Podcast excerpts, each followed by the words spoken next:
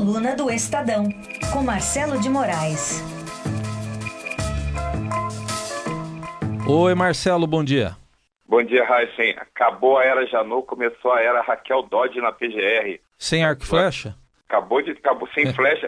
Acho que ele pegou aquele, aquele arco que ele ligou de presente, sexta-feira foi aniversário dele. Isso. E foi dar flechada por aí agora de fora da, da, do comando da PGR. Acabou de ter a posse.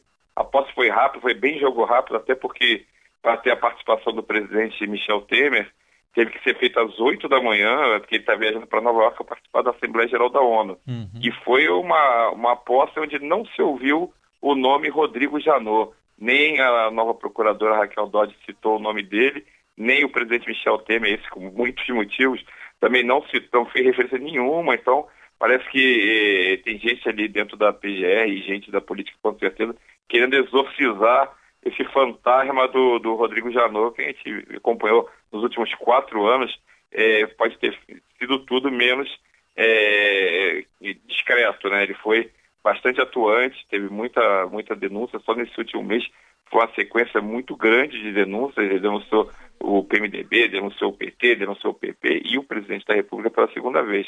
Mas, o tom de discurso hoje da, na posse foi bem é, uma tentativa de pareceu meio que uma reconciliação entre o, o, esses dois mundos, né? O mundo da PGR e o mundo do, do da política, né? pelo menos a tentativa de harmonizar. Agora, não se iluda quem acha que Raquel Dodge está assumindo ali para ser uma engavetadora. Não é o perfil da Raquel Dodge, a gente já falou isso aqui algumas vezes. Ela tem um, um trabalho bastante respeitado na área. Ela foi responsável, por exemplo, pela Operação Caixa de Pandora, que causou a, a, a, queda do governador do Distrito Federal, José Roberto Arruda, que foi preso. Então, não, quem acha que ela está indo para lá para acomodar, não tem isso não, vai ter investigação, ela está garantindo isso, ela garante que vai continuar investigando. O que ela fez questão de falar na, no discurso dela é que tem muito obstáculo que precisa ser superado, que precisa ter resiliência e coragem, e que e, e falou que o momento da, da política no país, o momento do país é muito complicado. Então, ela deixou claro que não está indo ali para para ser uma, uma anti-Janot, ela está indo ali para ser a Procuradora-Geral da República.